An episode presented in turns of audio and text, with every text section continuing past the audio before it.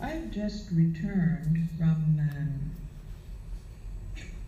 from a feminist conference and book fair in London, where for a week, over and over again, I was brought or made very, very conscious of the ways in which black women and white women do not hear each other. So, yet again, this is an attempt. The title of this poem is A Woman Speaks.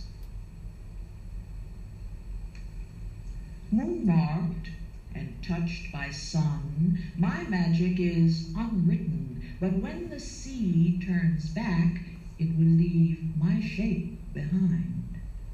I seek no favor untouched by blood, unrelenting as the curse of love, permanent as my errors or my pride.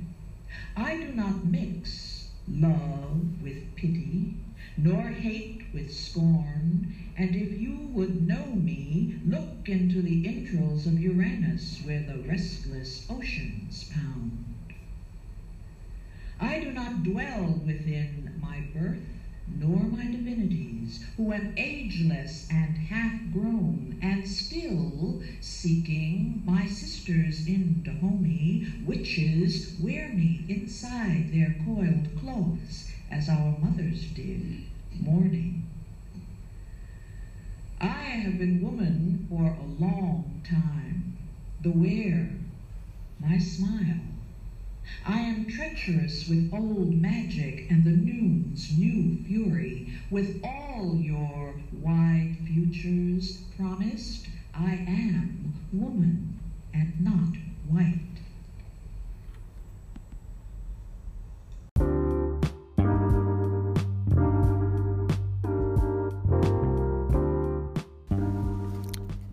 Greetings. Welcome to Lecture 7B of your Intro to African American Studies. The voice you heard was of Audre Lorde. Audre Lorde is an important um, intellectual scholar, uh, creative um, in the womanist, feminist, black feminist movement. She was a public speaker, as well as a lot of her text, a lot of her essays, a lot of her poems were used to really like give voice to the movements, as well as give voice to uh, the intersectional uh, oppressions of um, particularly African American women so if you see, these are her dates. Um, her parents were Caribbean born, but she herself was raised in New York City. She had two children, and she defines herself, and you would see that in the age, race, sex, class uh, essay. She defines herself as a black lesbian mother, warrior, poet, and she often uses these kind of complicated identity phrases in order to define herself because she was making a statement about the different ways that people see her or people see other people like her. Um, and that it's more than just you know one it's not just a racial issue or racism that is impacting uh, her ideas of safety or her ideas of full access to citizenship or ideas of freedom um, but it's all these things put together and they all need to be recognized. So, um, as it says, she's a proto intersectionality, intersectionality, or she has a proto intersectionality analysis um, because Kimberlé Crenshaw's work wasn't out yet by the time Audre Lorde died. So, but basically everyone um, in feminist movements or feminist scholarship and womanist scholarship um, refers to Audre Lorde in order to uh, have a different understanding, or at least a 1980s, 70s understanding of uh, intersectionality. Um, and so they very much quote her a lot, and she's often uh, upheld as being like the feminist or the womanist scholar in a very in many different spaces, and so she's quoted a lot. Um, one of the essays that I'm asking you to read is called The Master's Tools Will Never Dismantle the Master's House. Uh, the other essay, Age, Race, Class, Sex, um, I'm making that optional. It's got some good stuff in it. It really kind of talks about, uh, it talks about intersectionality basically, but I'm kind of like leave that one for optional. You can read that on your own time. Um, but for this essay, The Master's Tools Will Never Dismantle, Dismantle the Master's House is really a um, a quintessential work. People cite this work often. Um, sometimes they misquote it, but they try to, because uh, of the issues of uh, intersectionality, really, and issues of solidarity and what solidarity should mean, um, as well as kind of a critique of white feminism um, during this time and uh, also just a critique of allyship a little bit in general. Uh, all this happens in a brief three to four pages. So, this article is often cited and often brought up in all these kind of various conversations. If you read the first paragraph or so, it kind of explains what I'm already putting in this slide. Uh, she was asked to comment on a previous conference that she was invited to, or something like that. And then she presents this paper um, at the anniversary for Simone de Beauvoir's text, The Second Sex. The Second Sex is an early 20th century book that really was kind of a, not a proto feminist, it probably was a feminist text. Um, but Simone de Beauvoir was really trying to break down, once again, the ideas of why women are different during her time period. She was a uh, I want to say confidant of Sartre, Jean Paul Sartre, the French philosopher. They're contemporaries, um, as well as they were close. I would never say that they were lovers, but they were close because they were also trying to break down ideas of what it meant to be in a relationship. So they had that conversation. But de Beauvoir uh, really set up a lot of kind of the stage for like the foundation for how to talk about uh, the difference that women were having in relationship to patriarchy and try to explain that um, in the early 20th century. So Audre Lorde is, you know, have, this is the stage, this is the context for her. Uh, she was the uh, and she's critiquing kind of how she was invited to these events and being um, pigeonholed into speaking about certain topics. And she's critiquing, like, what is basically a black lesbian's role in the feminist movement and not a question necessarily asking like what she thinks her role is because she knows her role as someone to you know add to the conversations and push for solidarity between multiple different types of people and talk about her personal experiences and etc etc etc but from the people who are controlling the movements, the people who are controlling the conferences, it seems as though they have a different perspective of where Black women are uh, positioned, which is similar to the questions that I asked before um, about white educators going to the South to educate the formerly enslaved people versus what did the formerly enslaved people want to gain from education versus what the white missionaries wanted to bring them and the two may have, have always seen eye to eye and that causes tension and causes misrepresentation uh, and causes problems in general um, between the two groups. And audre lorde is kind of criticizing also what the mission essentially of these conferences or of these movements if they're still limiting uh, people of color or third world women, as she might have used the language at the time, if they're limiting their roles to just being about kind of racial issues. Um, and so that goes to the next slide where she's talking about uh, she's asking these questions of why are women of color only asked to speak on issues of race and do people realize that the emotional labor of having multiple locations of repression and the assumption of being a teacher because she's always asked to teach essentially other people about racial issues and that becomes her only role in the movement. And also the assumption of asking people of color how should we as the organization approach racial issues? And this is where like even for audre lorde these questions are valid, um, as well as really breaking down the actions or the you know pursuit of actions of white women particularly at this time in the movement because she's basically critiquing them a lot about if you're only allowing African American women or third world women to speak about issues of race, then you never know what thoughts they have on issues of capitalism or solidarity or organizing itself or psychology or motherhood because you only want them to speak about the racial issues, even though they have perspectives and their racial or their cultural background would, you know, highlight their perspectives on these other various topics. Um, also, the idea about emotional labor and what women, or at least the women that Audre Lorde is speaking for at this instance, um, of the assumption, or should you always have to be a teacher? Because people knowing that they are ignorant, and that's kind of a very vulnerable space to be, knowing they're ignorant, asking for uh, to hear more so they can be aware, but is that relationship always reciprocal? Um, these people are also quote adults. So is it always about providing them information so that they can do whatever they want and there's never anything given in return? And is that an unfair uh, labor relationship if we want to talk about in that way? Is that unfair labor relationship to the people of color or the people who have different kinds of marginalizations happening to them at once um, versus some people who have multiple forms of privilege, um, only, you know, once again, still kind of uh, benefiting, like people with multiple privilege still benefiting from the people who have multiple marginalizations. And we have to think about what that relationship really is. And so these are all coming up in Audre Lorde. So that's why I'm like, I didn't want to stay on it a little bit too long. Um, but I wanted to add this as part of your reflection.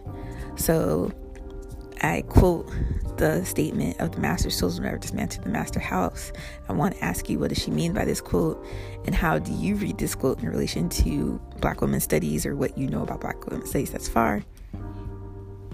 At the end of the essay, Audre Lorde talks about solidarity um, through the idea of self reflection and self reflection that may feel a little bit more like discomfort, like reading inside yourself. Uh, basically, your flaws, as well the idea of self education and self education that's not necessarily always asking uh, a person who has multiple marginalizations, but going beyond that and trying to quote educate yourself and walking into spaces that you may feel uncomfortable with as well. Um, and what that means for self education. And so for me, I'm asking you, is this realistic to expect from people who have multiple um, privileges or just white women of the time? How so, how not? Give me your thoughts. So, like I said, the age, race, class, sex essay is optional. Um, and I'm just going on a very, very basic uh, thing about that. Um, but it focuses on intersectionality and kind of once again it's a proto intersectional piece. The term intersectionality wasn't around yet but how do we or at least audre lorde ask us is how do we see and relate across diversity versus seeing and excluding because of deviance or perceived inferiority.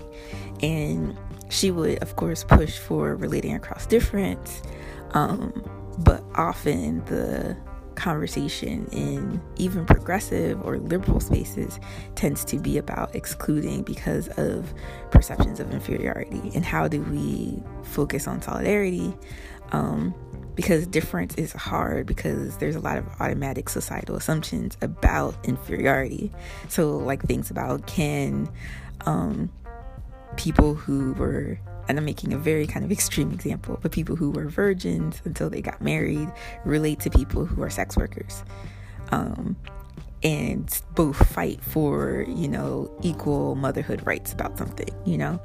And they both would have a common goal, but due to the idea of deviance and the idea of purity and how both these people were raised, will they be able to actually talk? Um, even though they have a common goal, but the social implications of each individuals and the paths they took may create barriers to conversation. And so, but can, instead of relating across similarities, right, can we relate across difference? And so this comes into the re- reflection of number six. That's when I'm like, you don't have to necessarily read this article, but think about the concept of intersectionality as a personal um, identity or personal definition or yeah description of your identity as well as the relationship that you have to other people because of your personality or your personal identity and their personal identity and the experiences that come with that. So, for reflection 6a, think about your age, race, sexuality, gender, class differences. I don't necessarily want you to write them down, but just like think about them in your head. And how would you feel if you had to introduce yourself using all five or however many you want to talk about aspects? How would you feel if someone referred to themselves like that every time you met them? Like you're at the Starbucks and your Starbucks barista was like, Hi, I'm Jennifer. I'm da da da da da. How would you feel? Um, secondly, and this is one that I really want you like to really think about, like give it some time. Um, how does capitalism structure how you treat people? And I'm giving an example. Of course, there's more different ways that you know, capitalism subtly makes us treat people differently than others, even though we espouse idea of I see everyone as equal. But um, even kind of related to the police conversation we had earlier in the semester, that you're definitely not going to treat the police the same as you treat um, your teacher. And of course, that's an issue of roles, but it definitely shows kind of a very clear example of we treat people differently or people treat us differently based upon their social status. Um, so think about who benefits in the capitalist system and how does that affect who we admire, who we respect, um, how people who, who serve are supposed to be treated, and how we pity or hate those who are failing at achieving wealth or achieving kind of capitalist dreams. So I put the example, right? Do you treat a university president the same way as you, you treat the person serving at your Starbucks? And I'm using treat as kind of a, you know, general term here, but also kind of like who you think you need in your life or who you want to impress even. So most likely you might, you know, defer to the status of the university president versus your Starbucks person and you expect kind of your Starbucks person to be happy to serve you. Um, but maybe not necessarily expecting your university president to serve you, even though university president is essentially a service job. You know, same thing with the president of the United States. It's a public servant job, um, but it tends to have a deferential um, positioning that even though they are a public servant, they are a public servant with very extreme power, um, and therefore you don't treat them as though they need to you know, cater to your demands um, and should have a smiling face while doing it. But instead, it becomes, you know, thank you, Mr. President, for what you've done, and you use their title and all that other stuff. So I just really want you to think about that.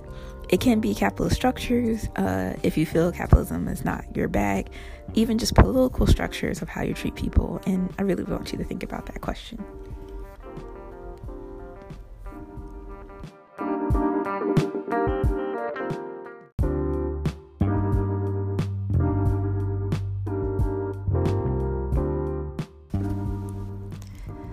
So, going into the next section and talking about James Baldwin and his essay, Here Be Dragons, um, I'm going to do again another, another one of those. I hope to get through these slides, and I know it's probably like 30 slides from this um, point forward, but get, excuse me, sorry, get through them kind of um, fast because a lot of stuff is just going over stuff that you already know. You can read the slides themselves for definitional stuff, and I'll try to add very brief commentary. But the first thing I wanted you to look at is the little uh, graph or graphic here of the self defined identity and how it um, connects back to socially defined constructs, which goes back to self defined identity, and they are cyclical. Um, because even though we talk about socially defined constructs, remember that you know it relates to the individual level and so even though society creates these constructs society maintains these constructs society recreates these constructs people adopt them for their personal identities and so therefore the individual will be like oh society has this thing called heterosexuality i must be heterosexual therefore it becomes part of my identity um, but then if heterosexuality changed, so instead of being uh, sexually or romantically attracted to the opposite gender. I'm trying, I don't know the language anymore. Um, that's a little bit more open because uh, opposite gender doesn't make sense because men and women aren't really opposites.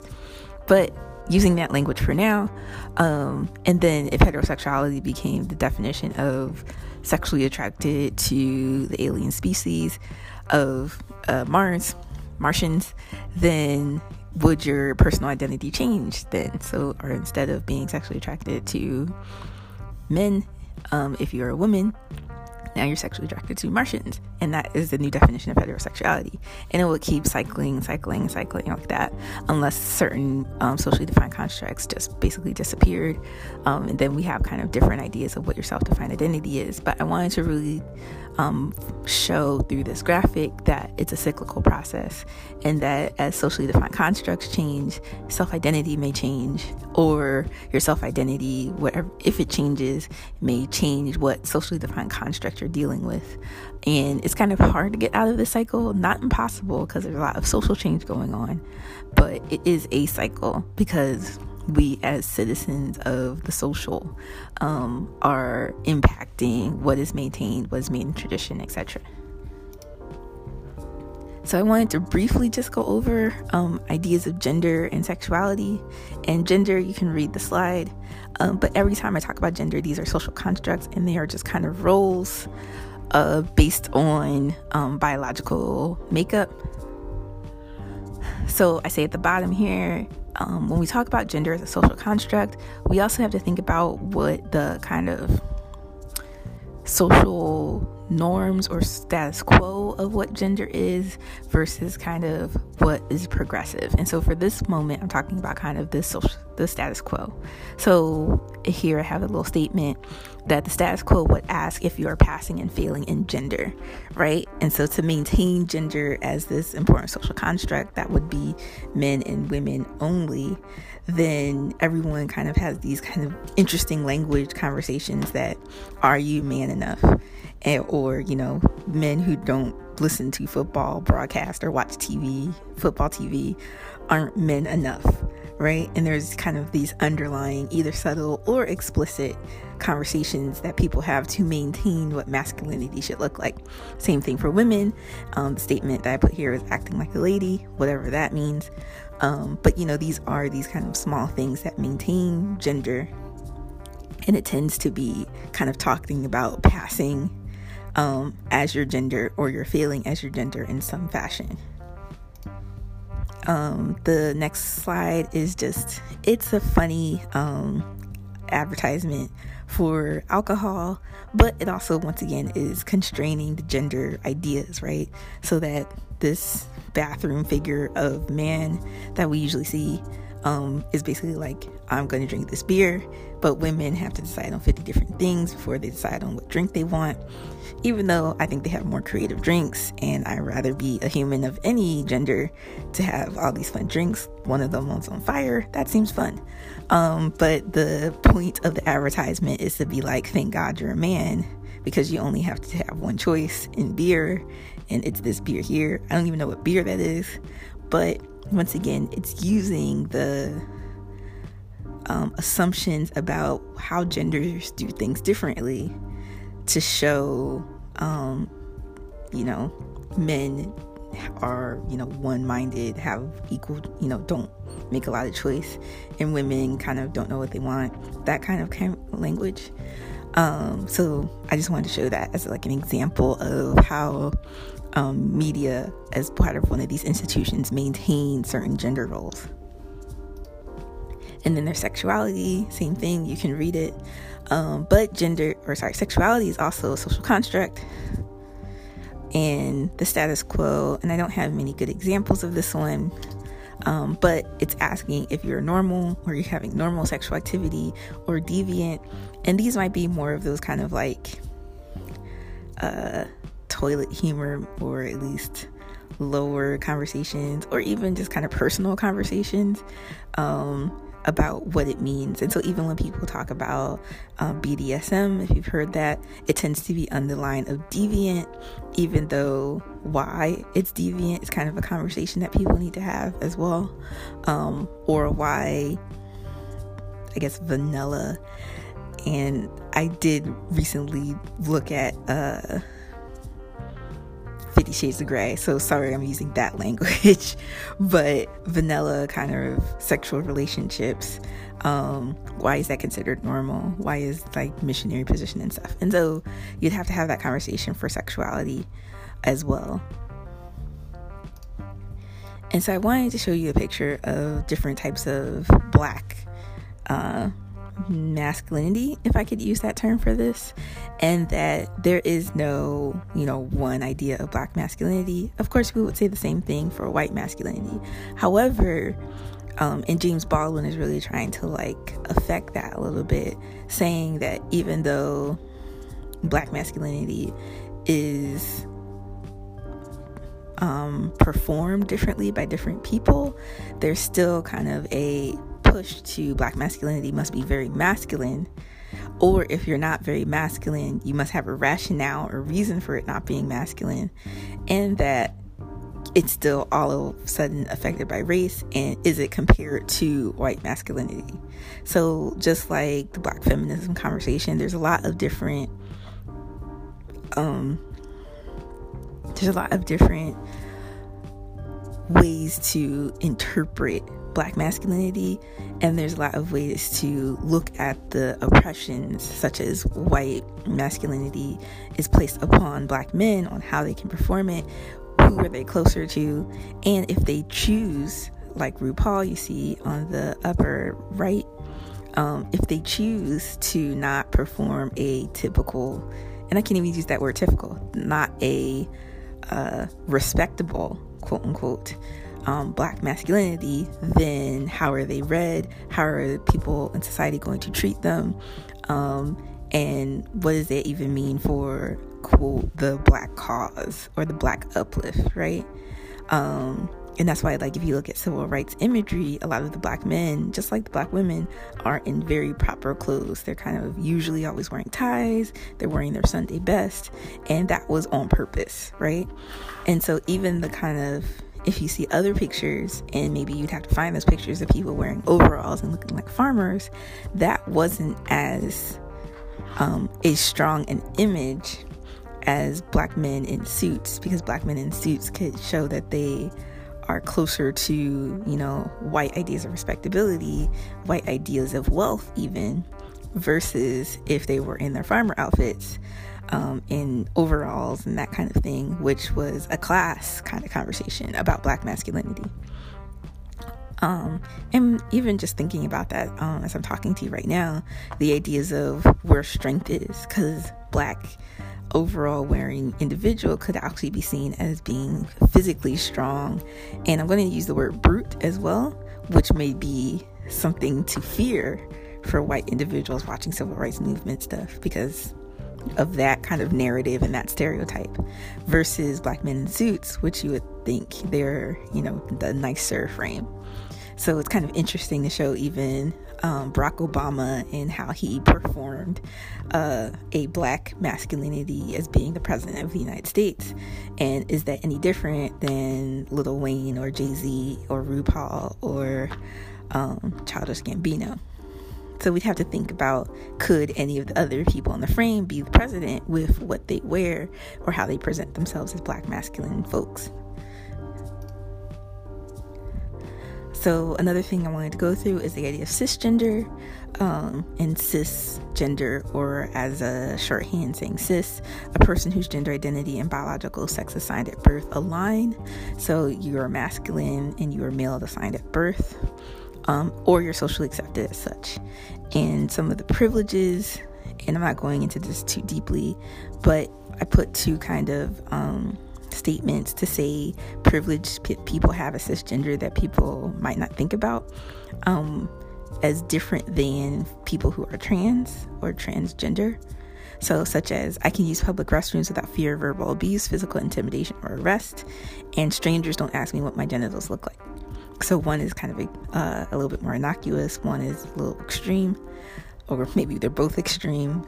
Um, to show cisgender, the definition, and the privileges that people are cisgender have due to how society is structured to normalize cisgenderness and to um, call deviant anything that's not.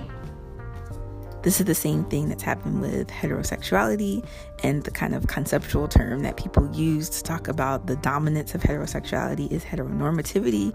Um, also, you may read in some academic journals, it's also called compulsory heterosexuality. Um, but these are the basically the norms that say that sexual and marital relations are most or only fitting between men and women and consequently, a normative view is one that involves alignment of biological sex, sexuality, and gender identity and gender roles. So it's even those conversations that we're kind of breaking down in 2018 and onward that just because someone is uh, may not be cisgender does not necessarily mean they are automatically um, homosexual or queer in, in their sexual uh, orientation. Uh, so there's those conversations, right? So I want you to just for this moment consider um, the following five statements that you can read below. Pick three of them and discuss briefly what are the differences you can imagine between a person who is marginalized because of their gender, sexuality, and race in the United States and someone who is white, cisgendered, and heterosexual. And you can do reflection seven and you can read it below.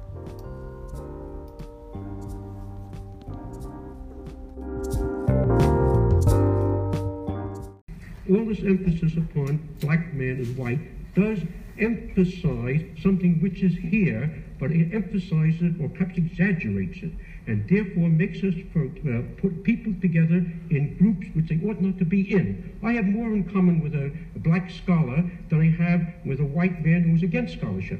And you have more in common with a white author than you have with someone who's against all literature. So why must we always concentrate on color or religion or this? There are other ways of connecting men. I'll tell you this. When I left this country in 1948, I left this country for one reason only, one reason. I didn't care where I went. I might have gone to Hong Kong, I might have gone to Timbuktu, I ended up in Paris, on the streets of Paris, with $40 in my pocket on the theory that nothing worse could happen to me there than it already happened to me here. You talk about making it as a writer by yourself. You had to be able then to turn up all the antenna with which you live because once you turn your back on this society, you may die. You may die. And it's very hard to sit at a typewriter and concentrate on that if you're afraid of the world around you. The years I lived in Paris did one thing for me.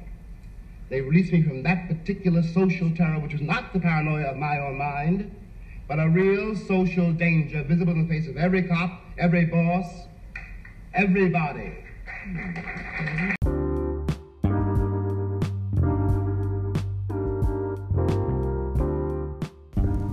So, continuing from the previous lecture, lecture 7b, um, I just wanted to say more like giving. So, 7b ended with talking about sex, uh, sexuality, and gender, and kind of going back to the idea of social constructs and setting up a uh, what Baldwin is trying to address in his essay, Here Be Dragons. And so, in the next section um, on 7c, um, the context, and this is really basic, this is like you know, bullet point kind of information here, um, is that in the essay itself, he tries to address the intersection of being queer and black. And he's writing this in the 1980s. He's also writing this as an older black queer man at the time. So, and at a time where even kind of a public conversation about black queerness that isn't related in, you know, the emasculation of black men, or at least he's addressing that. Um, he's trying to make a you know analysis of what it means to be at that one intersection of being, or multiple intersections of being black male and read as queer, um, both within African American community as well as in the white community, and how people treated Baldwin differently, um, both for good and bad, um, because of this. And he kind of would address it as being a freak um, in society, and he's really trying to like grapple with that idea. Um, it's also connected to his personal identity and his experiences uh, that he's trying to relate some of this conversation. Um, and questions that he's having is how racism, sexism, homophobia, transphobia, etc., reproduce inequalities and also reproduce kind of queer experiences and using queer not necessarily talking about gender and sexuality that aren't uh, cisgender or heteronormative but those odd experiences that people don't necessarily know how to engage with you because you don't fit this norm or the standards that they've been used to. Um, it's also he addresses how white male heterosexuality, cisgender, etc., is a privileged um, class or privilege uh, status in this particular structure of society, particularly structure of the society that he lived through um, from 19 uh, 1920s and onward. Um, and so he really wants to like give that focus to that um, these kind of things and the context i also want to provide is just some a general kind of like contemporary understanding of uh, queerness in african american life as well as current um, how African American queer folks are currently living and the same um, multiple levels of marginalization and oppression are still affecting them. The same systems that Baldwin is talking about in the 80s are still happening today, as well as providing a little bit of uh, information just in case you have misinformation or no information.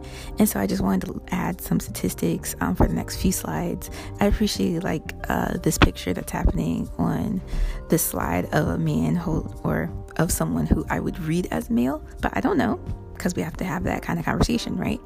Um, but in looking at his billboard sign says i am a black man a black gay man. I am a black man and i am a man. And trying to be very at least i'm assuming that this individual is trying to be very clear about his identity. Um, and then you see uh, not only does he have a kente cloth which tends to be representation of like connecting african american culture to african culture uh, on the billboard there's also a outline of Africa filled in, and it's supposed to be filled in with the rainbow. This is a black and white picture, but you can read that it's a rainbow. So it's once again trying to show that their identity is not just, uh, you know, being black doesn't necessarily have to fit into those cisgender norms. It can also be a little bit more queer, so to speak. And so, with the statistics here, I wanted to say that 1, billion, 1 million LGBTQ, and remember, LG, LGBTQ is going to stand for lesbian, gay, bisexual, trans, and queer.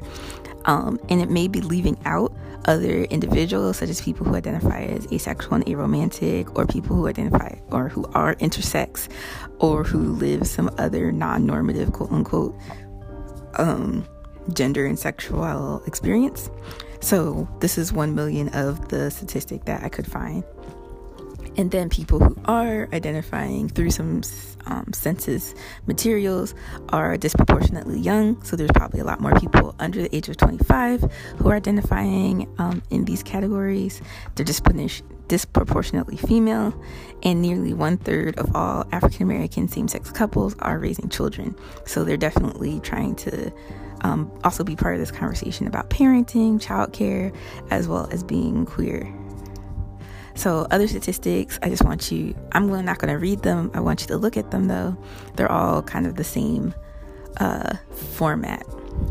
But the at least one thinking about the economic insecurities um, is an important facet that needs to be addressed. The next slide talks about the violence and harassment that uh, numerous people are facing and continue to face. Um, HIV is still very prevalent, and even though HIV in the public conversation um, is a little bit less popular, or seems to be kind of like you know people have quote unquote solved the AIDS problem um, in African American communities, particularly with Black men, this is not the case. Uh, and marketing materials and resources on HIV towards African American populations isn't as um, accessible as it is for white counterparts, and that's an interesting kind of uh, you know inequity that's happening. And lastly, religious intolerance, a very large percentage still of the African American community is um, Christian, and their Christianity uh, that they practice has uh, certain intolerances, and this is not you know, I'm not going to say every African American family, but it tends it tends to come up in churches. But we definitely are seeing a change, as it says in the bottom part of the slide, that equality, marriage equality at least, um, has increased within Black Protestants since the last 10 years. So there's been a uptrend um, in the inequities uh, for African American queer people within their families. Some of the other context is also just how we address uh, queerness in general um, and the difference between African Americans and white Americans and the propaganda or the publishing or the media context of what it means to have a, a progressive or liberal or um, representative queer. Uh, you know, just a representative queer, period, kind of. And so, even for 1980s, I can imagine. But today, at least, when we think, or at least when you look at media, once again, it's the same thing as the women's movement.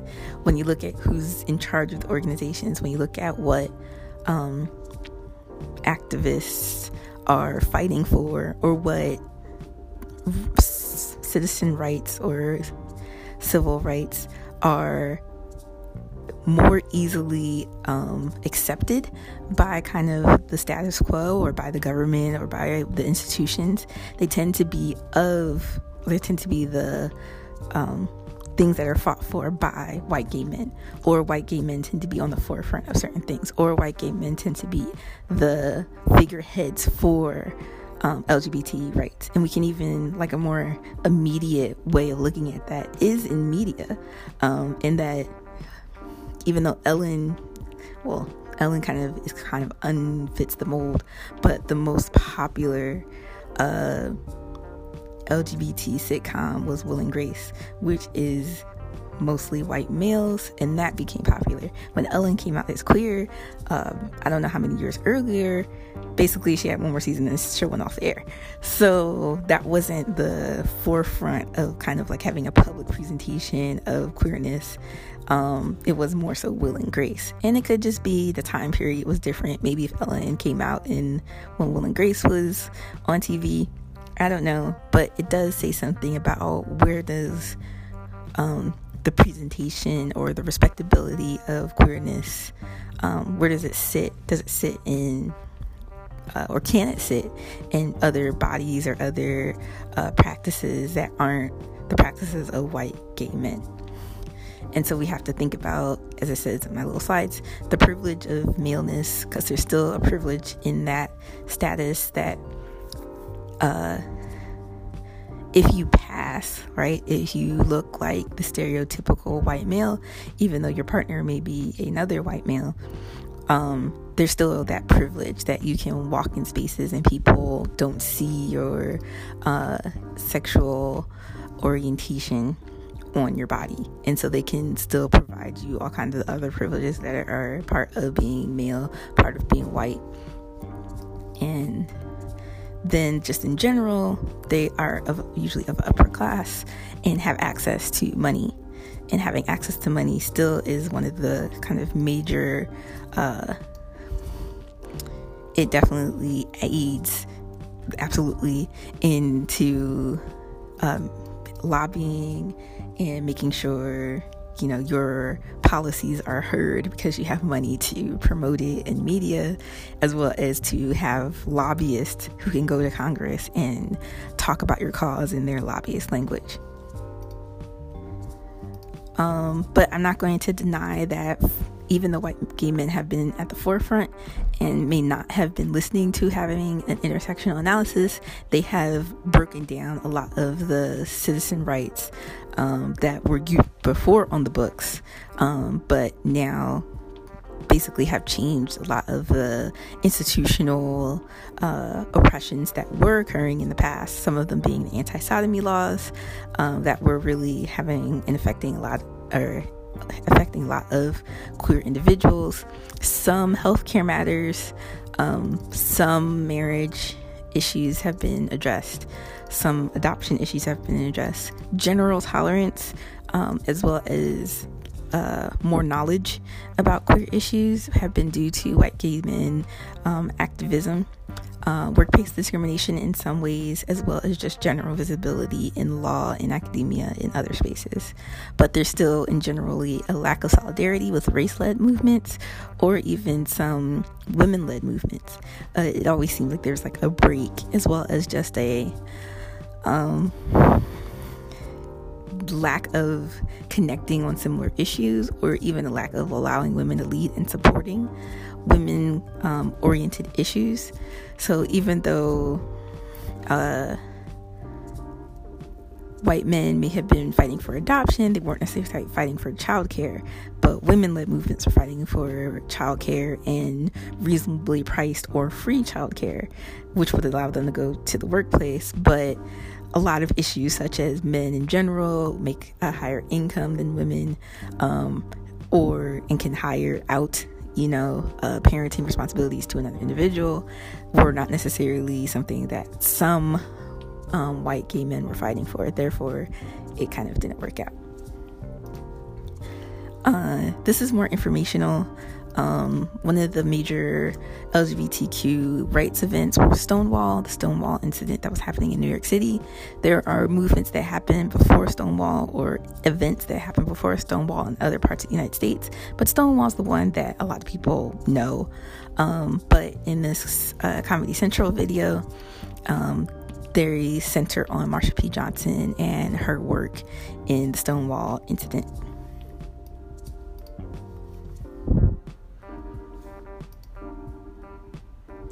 So, because I'm using, because I wanted to show you the Marsha P. Johnson clip, um, there's also a conversation about trans people of color and where they fit into kind of this conversation, specifically at their intersection of at their uh, multiple locations of marginalization.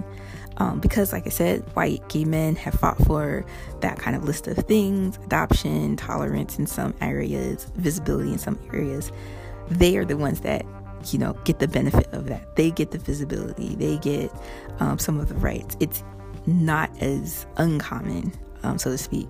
But when we get to trans people of color, then the issues of being multiple uh, types of quote deviation, even though I'm not saying they're deviant, but they are perceived to be deviant and are punished as deviant um, by the structures in society, they their citizen rights or their fight and their activism for certain citizen rights aren't centered.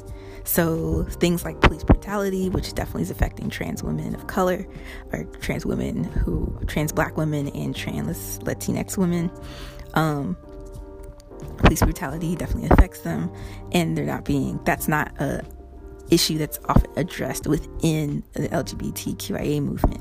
It's often addressed in the Black movement, but then, like I'm kind of in, um, in kind of, uh, you know, subtly talking about earlier, that the Black movement is not necessarily taking on LGBTQIA causes. Another thing, just generally unfair criminalization, as well as when they are criminalized or put into the incarceration, um, then they are misgendered and put into prison populations which are based on their gender assignment at birth and not necessarily the gender assignment that they currently follow. Um, there's also the idea of invisibility and erasure in history and policies, poverty in general, both access to jobs and discrimination because of jobs, discrimination for housing, gender discrimination for healthcare, or lack of healthcare um, for their particular issues, um, as well as deviance or just this perception that they're deviant, both in media and in the general population. So, when we get to James Baldwin specifically, um, he wrote, and I already said this, he wrote the article in 1985 when he was 61. And this is also kind of at the beginning stages of queer scholarship. Um, there is definitely a queer scholarship that happens before the 80s, um, particularly happening during the women's movements. And they're trying to understand what it means to be sexually fluid, um, breaking down ideas of heterosexuality and the compulsoriness of it. Um, but he's adding to the kind of conversation, particularly in the 1980s, and thinking that this is definitely during the uh, the AIDS crisis. He's talking in the middle of that conversation. Um, so a lot of you know, death and dying uh, and ignorance by the government is happening during this time that he's trying to like grapple personally with what it means to be both black, queer, and male in the United States. Um, I like this uh, conversation, this quote that he wrote as a black gay person who is sexually conundrum to society is already long before the question of sexuality comes into it they are menaced and marked because he or she is black the sexual question comes after the question of color and simply one more aspect of the danger in which all black people live. And this is Baldwin writing. And some people today would say that that's even a limited view of the world that, um, particularly for people who are trans. Um, or people who are not passing for their whatever their sexual identity is, and people can read sexuality on them, then the question of sexuality is coming first or coming at the same time as their racial identity. So when you read someone, you know, it only takes you a few seconds to assume certain properties about them because that's how we're trained. We, you know, are very trained to read race or we assume we read race. And we're very trained to also read gender and gender has the assumption of sexual um, orientation. So for one who is trans, all that comes into their mind at first, and therefore they are marked in menace because of the multiple intersections that they are read to be. Um, briefly, I wanted to talk about the title. And so in the next section, it says, Here be dragons, freaks in the American ideal of manhood. Um, and there's a picture of a map. And this is like an oldie map, uh, one of the first maps that was trying to add the North American continent as part of it. Um, but maps were still. Uh, were not scientific, so to speak, and still connected to the idea that there are various monsters um, in the ocean and one of the earliest maps said, particularly for I think either North American continent or somewhere in the middle of the Atlantic Ocean, here be dragons. Um, not Du Bois. Baldwin uses this terminology to talk about the idea of the unknown in a way, or the known unknown, um, to even be more specific in that queerness or gay identity, or the once again intersections of blackness and maleness and uh, homosexuality is a freak, is a known unknown, so to speak, and is perceived to be as such by particularly American society. And so, if we want to talk about and I keep wanting to call him Du Bois. And Baldwin talks about it um, being connected to citizenship. And I already went over the idea of like citizenship has been connected to whiteness for a long time. Um, another scholar could probably say citizenship is also connecting to manhood and masculinity until basically the 1920s, 30s. Um, and but Baldwin wants to add to this conversation that there's a citizenship or what we will call a national definition of humanity or national definition of humanness but its opposite is the freak. Um, and the freak is just the term that he's using, but someone that causes, you know, derision, someone that causes a abject um, relationship, someone who is automatically deviant to societal norms, someone that is um, read or felt to be disgusting um, in the you know, and against any sort of commonality. And you do not want to be a freak. Um, but he also uh, talks about the complications, which is why he uses, or maybe I use, the term abject to talk about even though it is pushed away, even though it is denied, it is also desired. So people are denying blackness, they're denying black sexuality, but um, and talking about earlier and kind of the Jezebel stereotype, it's also desired. So, you know, you kind of want what uh, is grotesque to you, and that's kind of the desire or the appeal of the grotesque itself. You know, it's so gross that it's amazing, is kind of the conversation. And I'm quoting another scholar, and I'm just going to read the first sentence. But the American, African American sexuality is within the irrational and therefore outside the bounds of citizenship um, machinery. So that same thing, right? Trying to say African American sexuality and African American people plus their sexuality is not part of what American ideals of citizenship were. and there is some historical examples of this. Um, I'm not going to go too deeply in them, but I would definitely tell you to look into Saartjie um, Baartman, aka the Hottentot Venus. She was a performer, and I'm using performer uh, in a good way because she was basically a slave.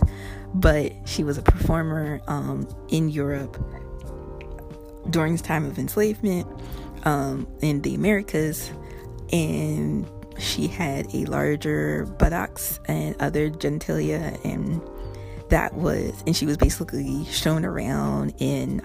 She wasn't naked per se, even though you see in the picture here she's shown as naked.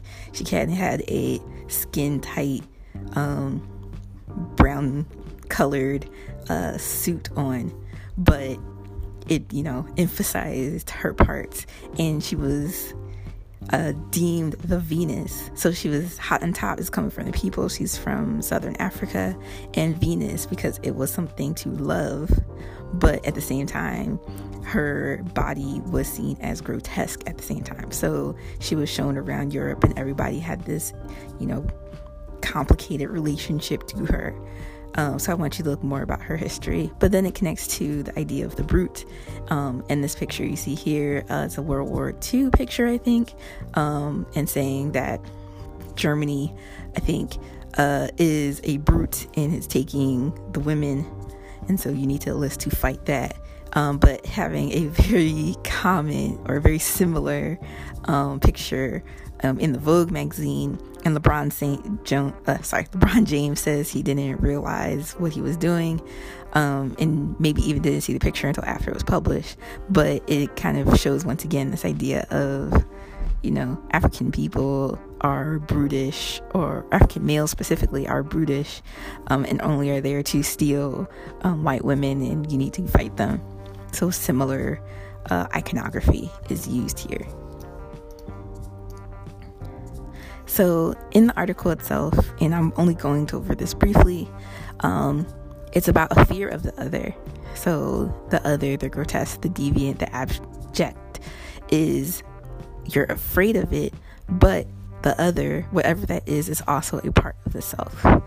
So, reading Baldwin, freaks are called freaks and they're treated as they are treated in the main abominably because they are human beings who cause to echo deep within us our most profound terrors and desires.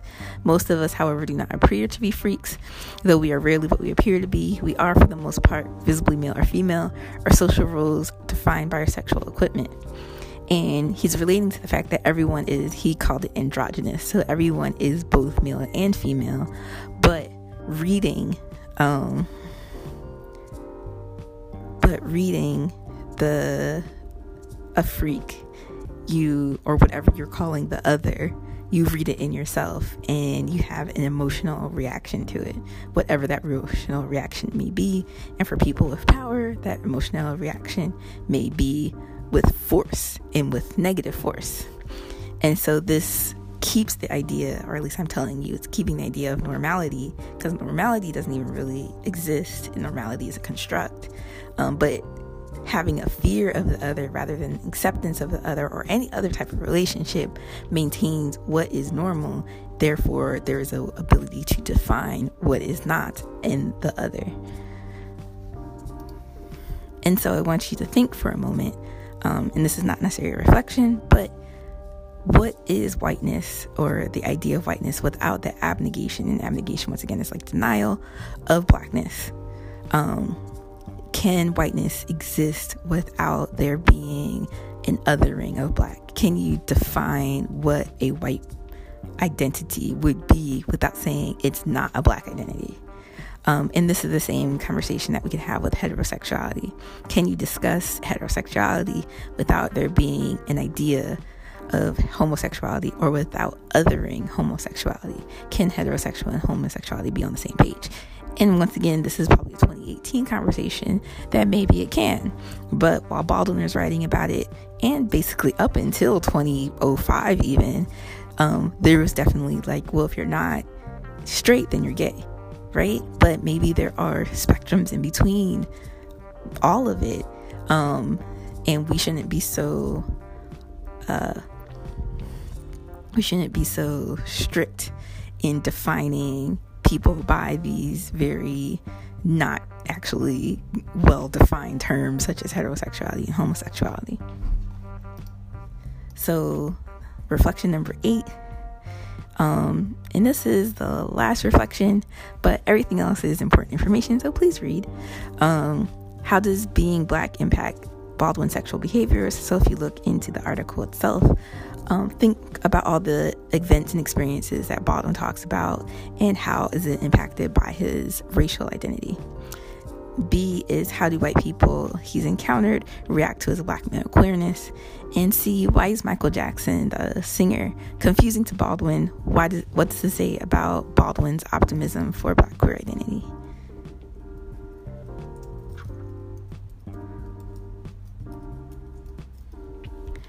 So, briefly again, um, the next uh, article, and I made this optional as well, is just about queer studies. Q U A R E. And so this was presented by E. Patrick Johnson. He's a teacher at Northwest and he does performance studies. But he basically is trying to say we should use instead the word queer when we were talking about black queer studies or black queer theory or black queer interest because queer is read as white. Um, and this is kind of talking about uh, the same thing about the white gay male being kind of the face of LGBT rights and struggle. Um, and E. Patrick Johnson wants to challenge that a little bit, particularly within scholarship.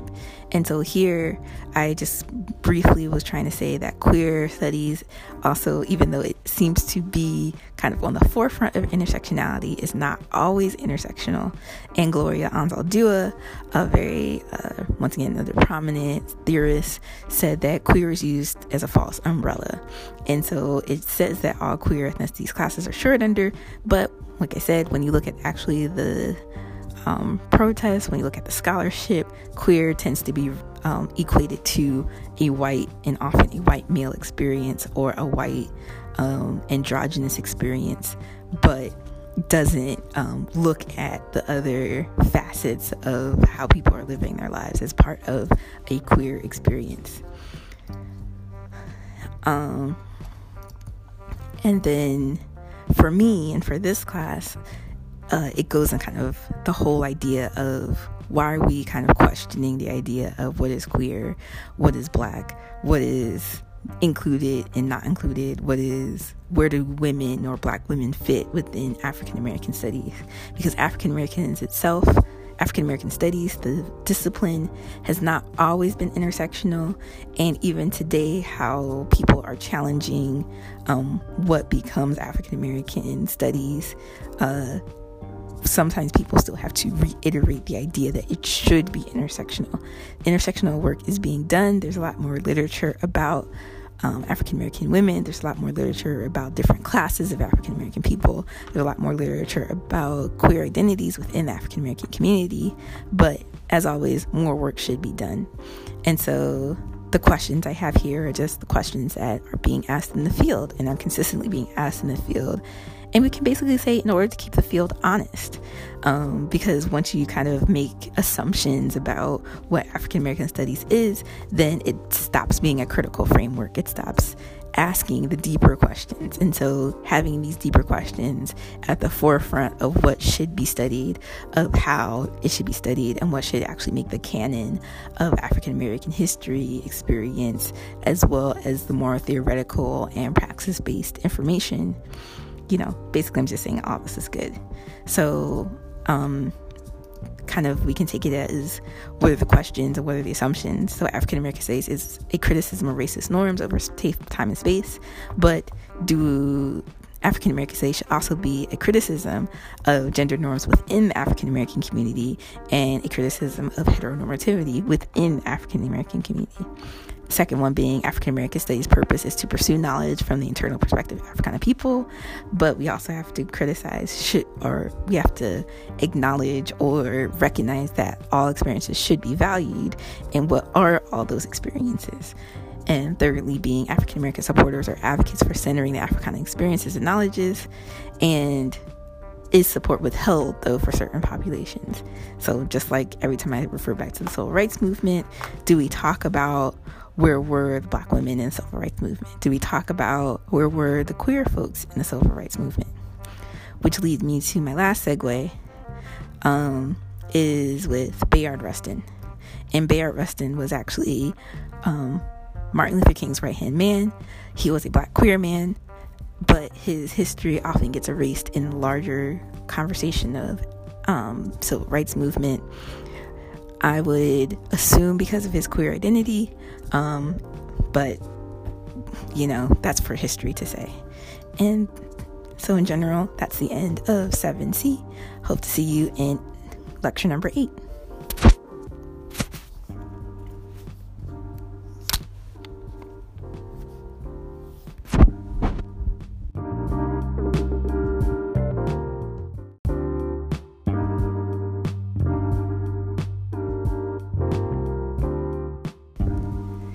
Continuing from the previous lecture, lecture 7b, um, I just wanted to say more like giving. So, 7b ended with talking about sex, uh, sexuality, and gender, and kind of going back to the idea of social constructs and setting up a uh, what Baldwin is trying to address in his essay, Here Be Dragons. And so, in the next section um, on 7C, um, the context, and this is really basic, this is like you know, bullet point kind of information here um, is that in the essay itself, he tries to address the intersection of being queer and black. And he's writing this in the 1980s. He's also writing this as an older black queer man at the time. So, and at a time where even kind of a public conversation about black queerness that isn't related in, you know, the emasculation of black men, or at least he's addressing that. Um, he's trying to make a you know analysis of what it means to be at that one intersection of being, or multiple intersections of being black, male, and read as queer, um, both within African American community as well as in the white community, and how people treated Baldwin differently, um, both for good and bad, um, because of this. And he kind of would address it as being a freak um, in society and he's really trying to like grapple with that idea um, it's also connected to his personal identity and his experiences uh, that he's trying to relate some of this conversation um, and questions that he's having is how racism, sexism, homophobia, transphobia, etc., reproduce inequalities and also reproduce kind of queer experiences and using queer not necessarily talking about gender and sexuality that aren't uh, cisgender or heteronormative but those odd experiences that people don't necessarily know how to engage with you because you don't fit this norm or the standards that they've been used to. Um, it's also he addresses how white male heterosexuality, cisgender, etc., is a privileged um, class or privileged uh, status in this particular structure of society, particularly structure of the society that he lived through um, from 19, uh, 1920s and onward. Um, and so he really wants to like give that focus to that um, these kind of things. And the context i also want to provide is just some a general kind of like contemporary understanding of uh, queerness in african american life as well as current um, how African American queer folks are currently living and the same um, multiple levels of marginalization and oppression are still affecting them. The same systems that Baldwin is talking about in the 80s are still happening today, as well as providing a little bit of uh, information just in case you have misinformation or no information. And so I just wanted to add some statistics um, for the next few slides. I appreciate like uh, this picture that's happening on this slide of a man who, or of someone who I would read as male, but I don't know because we have to have that kind of conversation, right? Um, but in looking at his billboard sign says i am a black man a black gay man. I am a black man and i am a man. And trying to be very at least i'm assuming that this individual is trying to be very clear about his identity. Um, and then you see uh, not only does he have a kente cloth which tends to be representation of like connecting african american culture to african culture uh, on the billboard there's also a outline of Africa filled in, and it's supposed to be filled in with the rainbow. This is a black and white picture, but you can read that it's a rainbow. So it's once again trying to show that their identity is not just, uh, you know, being black doesn't necessarily have to fit into those cisgender norms. It can also be a little bit more queer, so to speak. And so, with the statistics here, I wanted to say that 1, billion, 1 million LGBTQ, and remember, LG, LGBTQ is going to stand for lesbian, gay, bisexual, trans, and queer. Um, and it may be leaving out other individuals, such as people who identify as asexual and aromantic, or people who identify or who are intersex, or who live some other non normative, quote unquote, um, gender and sexual experience. So, this is 1 million of the statistic that I could find. And then people who are identifying through some um, census materials are disproportionately young. So there's probably a lot more people under the age of 25 who are identifying um, in these categories. They're disproportionately female, and nearly one third of all African American same sex couples are raising children. So they're definitely trying to. Um, also be part of this conversation about parenting, childcare, as well as being queer so, other statistics, I just want you, I'm not going to read them. I want you to look at them though. They're all kind of the same uh, format. But the at least one thinking about the economic insecurities um, is an important facet that needs to be addressed. The next slide talks about the violence and harassment that uh, numerous people are facing and continue to face.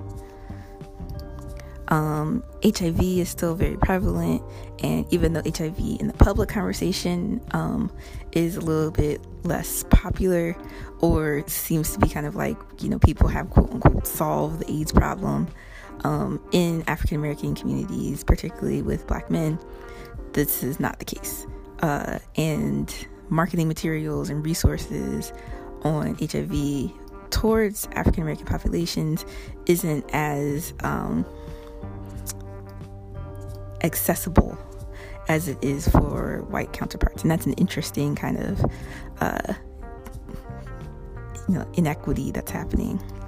And lastly, religious intolerance, a very large percentage still of the African American community is um, Christian, and their Christianity uh, that they practice has uh, certain intolerances. And this is not you know, I'm not going to say every African American family, but it tends it tends to come up in churches. But we definitely are seeing a change, as it says in the bottom part of the slide, that equality, marriage equality at least, um, has increased within Black Protestants since the last 10 years. So there's been a uptrend um, in the inequities uh, for African American queer people within their families. Some of the other context is also just how we address uh, queerness in general um, and the difference between African Americans and white Americans and the propaganda or the publishing or the media context of what it means to have a, a progressive or liberal or um, representative queer. Uh, you know, just a representative queer, period, kind of. And so, even for 1980s, I can imagine. But today, at least, when we think, or at least when you look at media, once again, it's the same thing as the women's movement.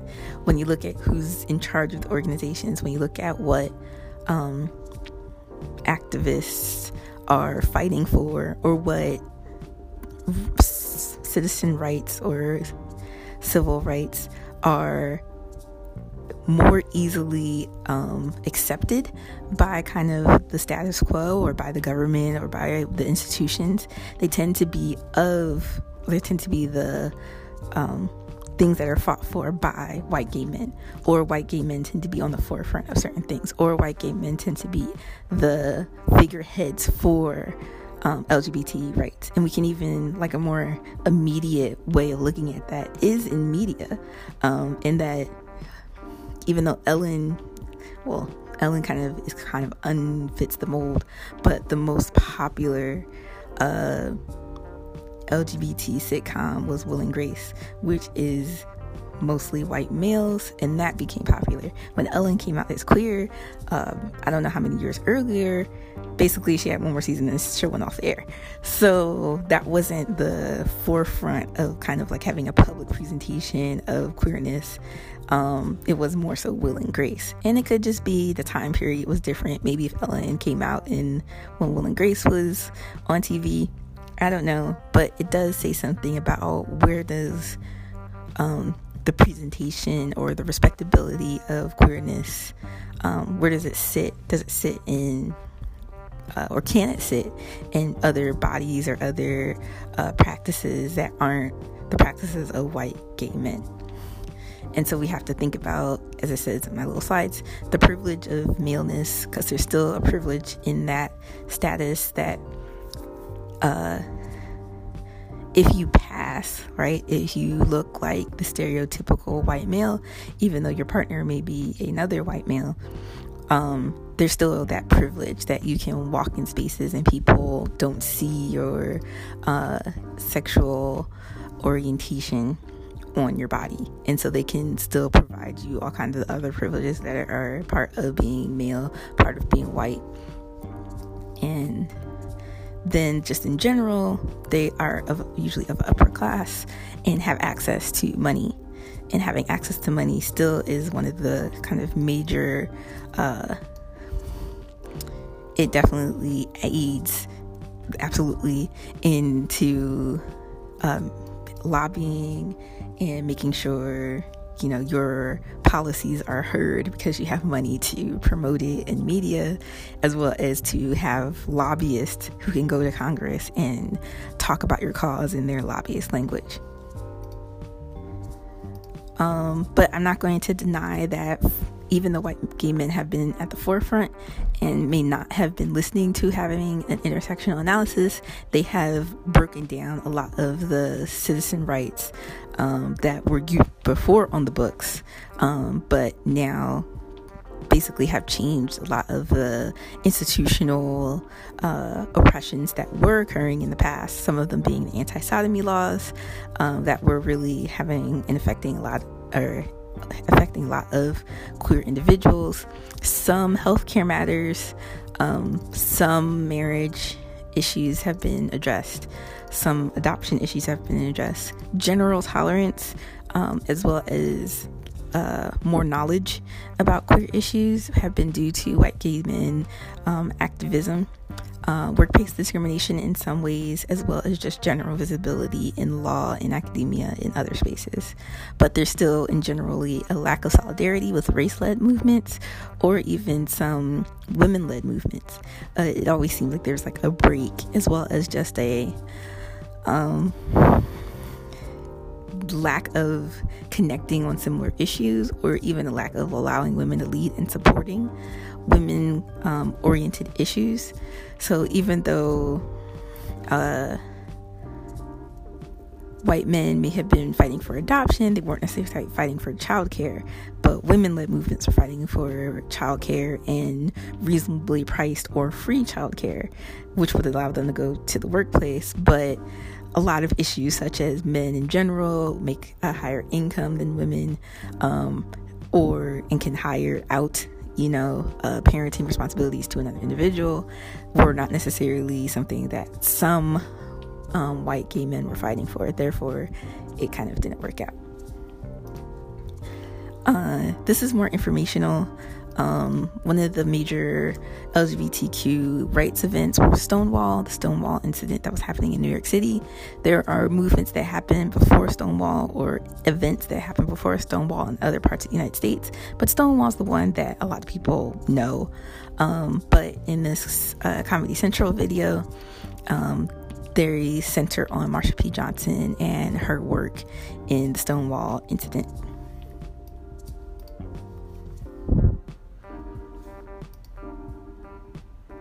So, because I'm using, because I wanted to show you the Marsha P. Johnson clip, um, there's also a conversation about trans people of color and where they fit into kind of this conversation, specifically at their intersection of at their uh, multiple locations of marginalization.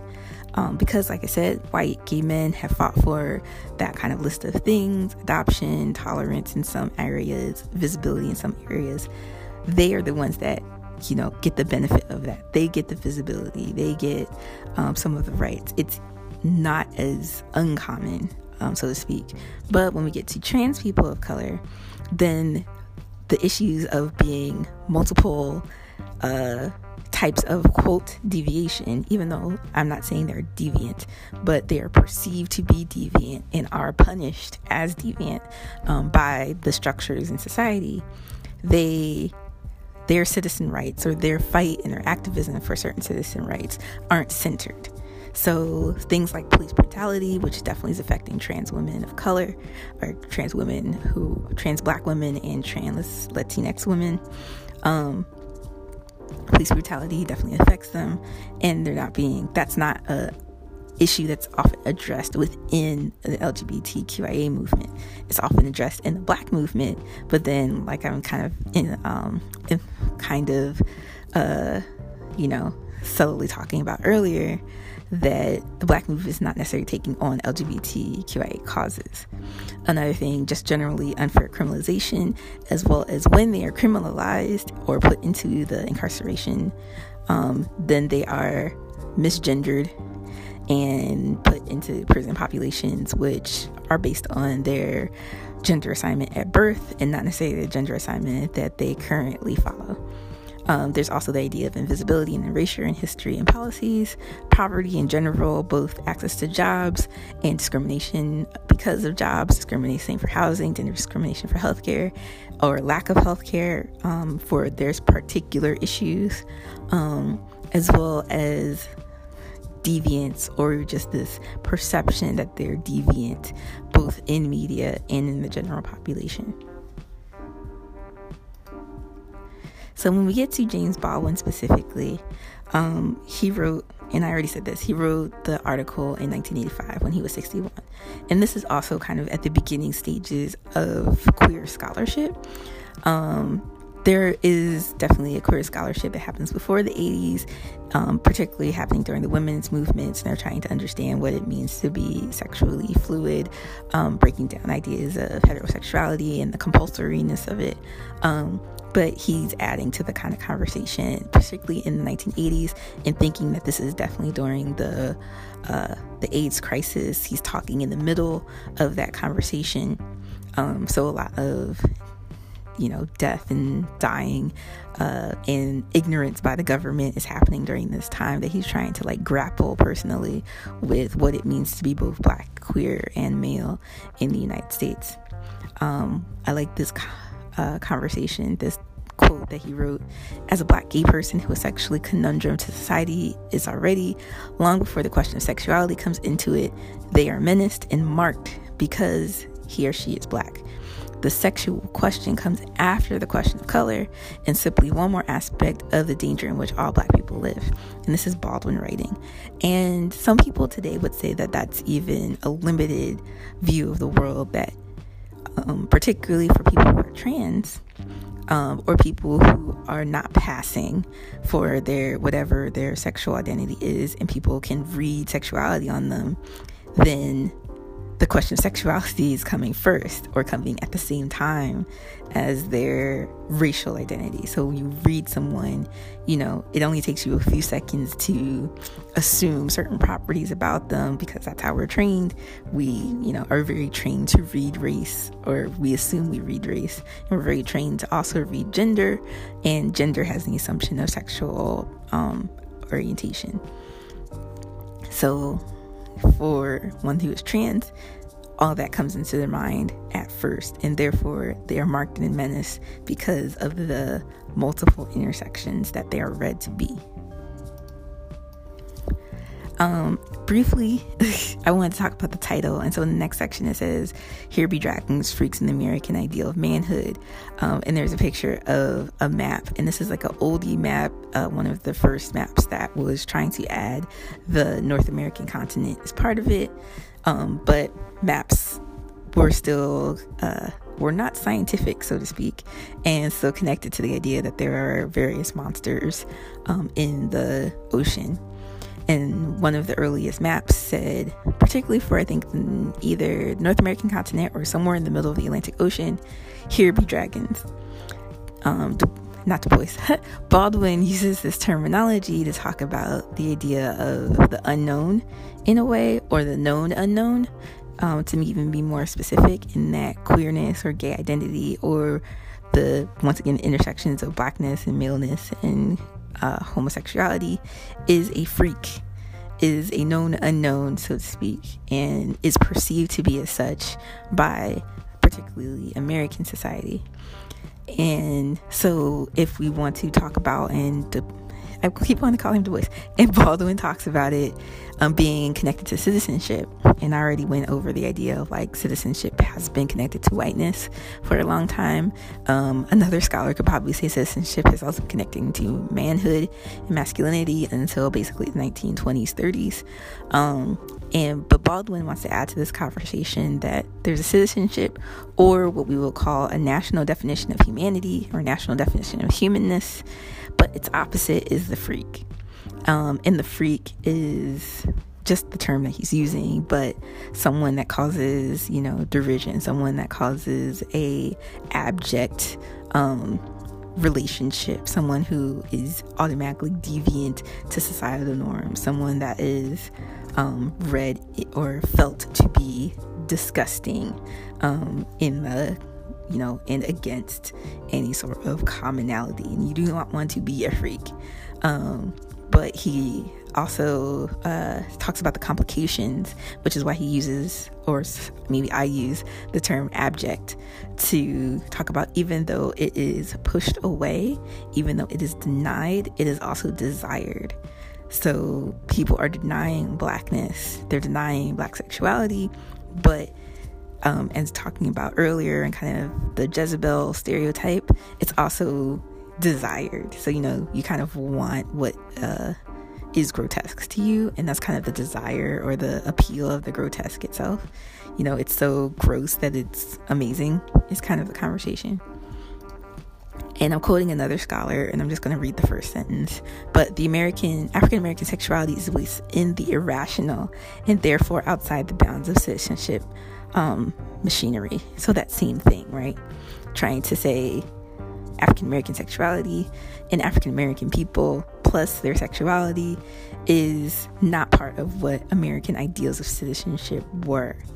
And there is some historical examples of this.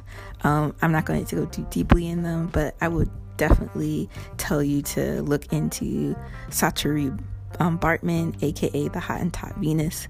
She was a performer, and I'm using performer uh, in a good way because she was basically a slave. But she was a performer um, in Europe during this time of enslavement um, in the Americas, and she had a larger buttocks and other genitalia, and that was, and she was basically shown around in she wasn't naked per se, even though you see in the picture here she's shown as naked. She had had a skin tight um, brown colored uh, suit on, but it, you know, emphasized her parts. And she was uh, deemed the Venus. So she was Hottentot is coming from the people. She's from Southern Africa, and Venus because it was something to love, but at the same time, her body was seen as grotesque at the same time. So she was shown around Europe, and everybody had this, you know, complicated relationship to her. Um, so I want you to look more about her history. But then it connects to the idea of the brute. Um, and this picture you see here uh, is a World War II picture, I think, um, and saying that Germany, I think, uh, is a brute and is taking the women. And so you need to list to fight that. Um, but having a very common or very similar um, picture um, in the Vogue magazine, and LeBron Saint uh, sorry, LeBron James says he didn't realize what he was doing, um, and maybe even didn't see the picture until after it was published. But it kind of shows once again this idea of you know, African people are brutish, or African males specifically are brutish, um, and only are there to steal um, white women, and you need to fight them. So, similar uh, iconography is used here. So, in the article itself, and I'm only going over this briefly, um, it's about a fear of the other. So, the other, the grotesque, the deviant, the abject is you're afraid of it, but the other, whatever that is, is also a part of the self. So, reading Baldwin, freaks are called freaks and they're treated as they are treated in the main abominably because they are human beings who cause to echo deep within us our most profound terrors and desires. Most of us, however, do not appear to be freaks, though we are rarely what we appear to be. We are, for the most part, visibly male or female. Our social roles defined by our sexual equipment and he's relating to the fact that everyone is he called it androgynous so everyone is both male and female but reading um but reading the a freak you or whatever you're calling the other you read it in yourself and you have an emotional reaction to it whatever that emotional reaction may be and for people with power that emotional reaction may be with force and with negative force. And so this keeps the idea, or at least I'm telling you, it's keeping the idea of normality because normality doesn't even really exist, and normality is a construct. Um, but having a fear of the other rather than acceptance of the other or any other type of relationship maintains what is normal. Therefore, there is a ability to define what is not in the other. And so I want you to think for a moment um, and this is not necessarily a reflection, but what is whiteness or the idea of whiteness without the abnegation? And abnegation, once again, is like denial of blackness. Um, can whiteness exist without there being an othering of black? Can you define what a white identity would be without saying it's not a black identity? Um, and this is the same conversation that we can have with heterosexuality. Can you discuss heterosexuality without there being an idea of homosexuality or without othering homosexuality? Can heterosexual and homosexuality be on the same page? And once again, this is probably a 2018 conversation that maybe it can.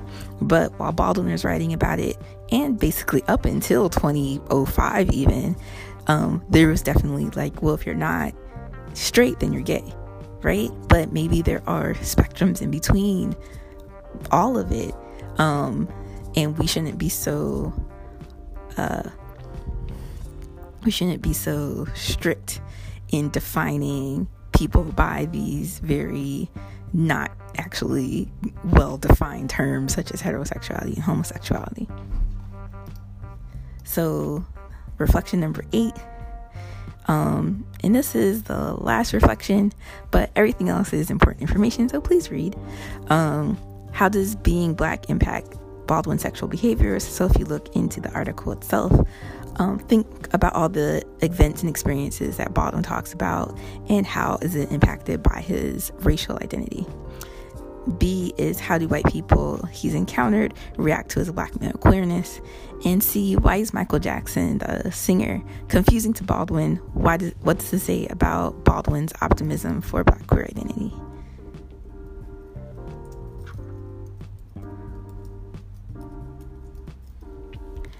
So, briefly again, um, the next uh, article, and I made this optional as well, is just about quare studies. Q U A R E. And so this was presented by E. Patrick Johnson. He's a teacher at Northwest and he does performance studies. But he basically is trying to say we should use instead the word quare when we are talking about black queer studies or black queer theory or black queer interest because queer is read as white. Um, and this is kind of talking about uh, the same thing about the white gay male being kind of the face of LGBT rights and struggle. Um, and E. Patrick Johnson wants to challenge that a little bit, particularly within scholarship.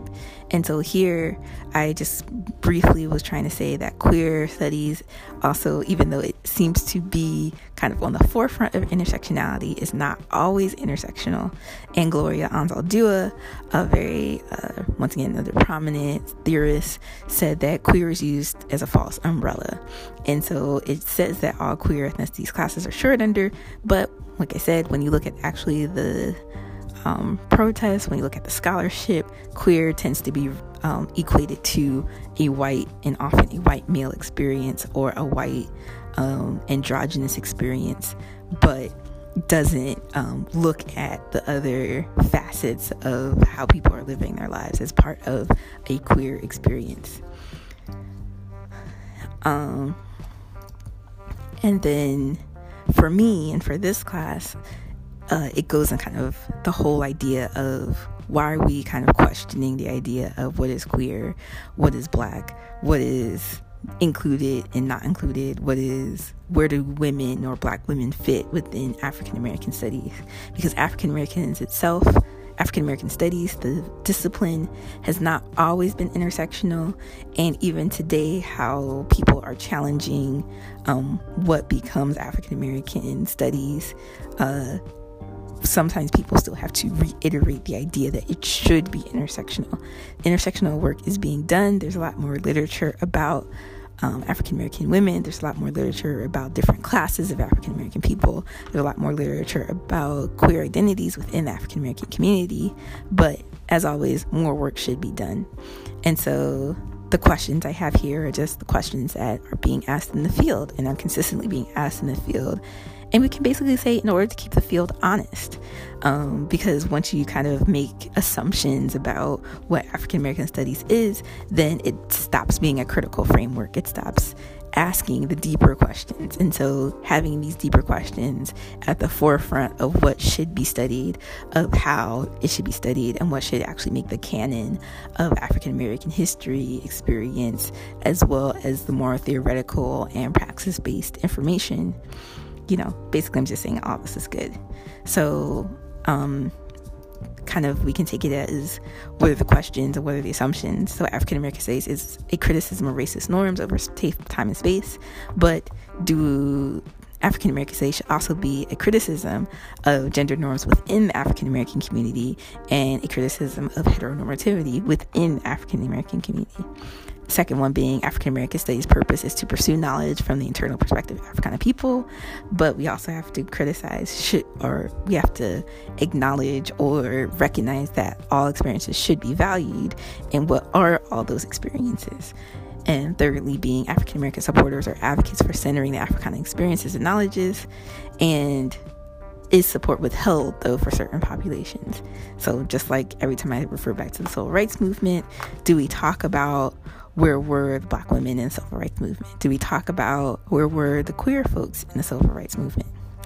Which leads me to my last segue, um, is with Bayard Rustin. And Bayard Rustin was actually um, Martin Luther King's right hand man. He was a black queer man, but his history often gets erased in larger conversation of um, civil rights movement. I would assume because of his queer identity, um, but, you know, that's for history to say. And so, in general, that's the end of 7C. Hope to see you in lecture number 8.